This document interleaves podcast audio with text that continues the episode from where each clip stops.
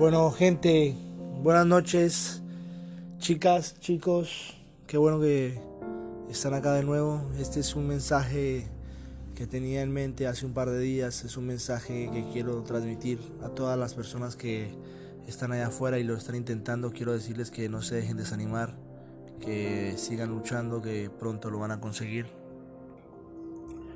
Les digo esto porque personalmente me ha pasado muchas veces de estar mucho tiempo intentándolo, intentándolo, intentándolo y no obtener los resultados que uno quiere. Y no por esto uno mismo se tiene que dejar de motivar. Probablemente después de mucho tiempo intentándolo, en cuestión de semanas, comenzás a obtener los resultados que necesitas. Muchas veces me ha pasado a mí que, he estado mucho tiempo y sigo intentándolo, intentándolo y cuando la suerte me agarra, me agarra trabajando y obtengo resultados que no hubiese podido obtener si no hubiese estado haciendo ese proceso. No se desanimen, manténganse fieles a sus principios y a sus ideales muchachos. No se dejen caer en la falsa expectativa emocional chicos. ¿Y a qué me refiero con la expectativa emocional? A que uno tiene que tener cierta cintura para no permitir que ciertas situaciones que lo pueden llegar a uno a desestabilizar emocionalmente tomen el control de lo que realmente es importante para uno.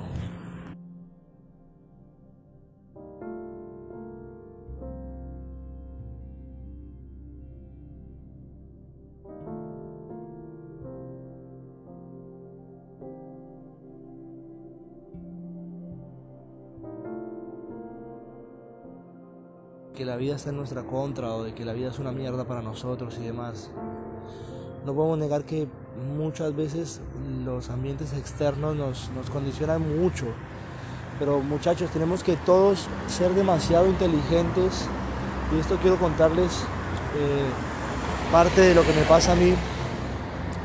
Tenemos que tratar de volvernos eh, demasiado inteligentemente, o sea, demasiado inteligentes, valga la redundancia, en el tema emocional porque las emociones nos controlan a todos, las emociones controlan nuestras acciones, controlan un montón de cosas. ¿Y cómo podemos hacernos eh, más conscientes de nuestras emociones? Podemos hacer varios ejercicios, uno de esos es el, el, observador observado, que mi buen amigo Sergio Fernández ya habló una vez de esto. Les quiero contar algo que me pasó hace un par de días hablando con, con mi padre, este, el cual él eh, me reclamaba porque no había estado muy pendiente de él.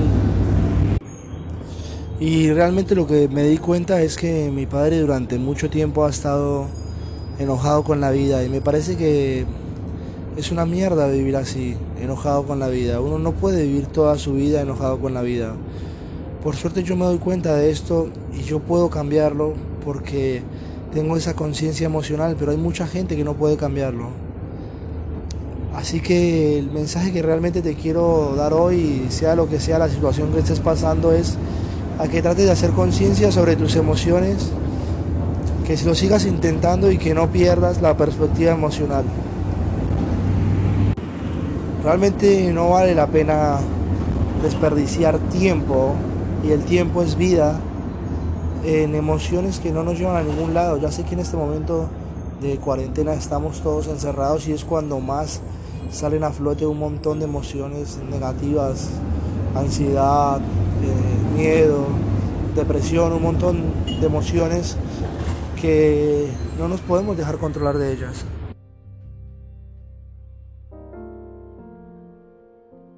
Tercer consejo es toma acción masiva y seguir invirtiendo en vos. Tenés que no dejarte creer lo que te dice tu propia voz negativa interior de que no lo vas a lograr, de que gracias a tus limitaciones familiares no lo vas a conseguir, de que no estás en el lugar correcto, en el momento correcto, de que ese tipo de oportunidades y la gente que tiene éxito solamente son personas que viven en determinados países y demás. Seguirlo intentando, seguir manteniéndote en movimiento y lo vas a conseguir. Soy Andrés Casta y te mando un gran abrazo y nos vemos pronto.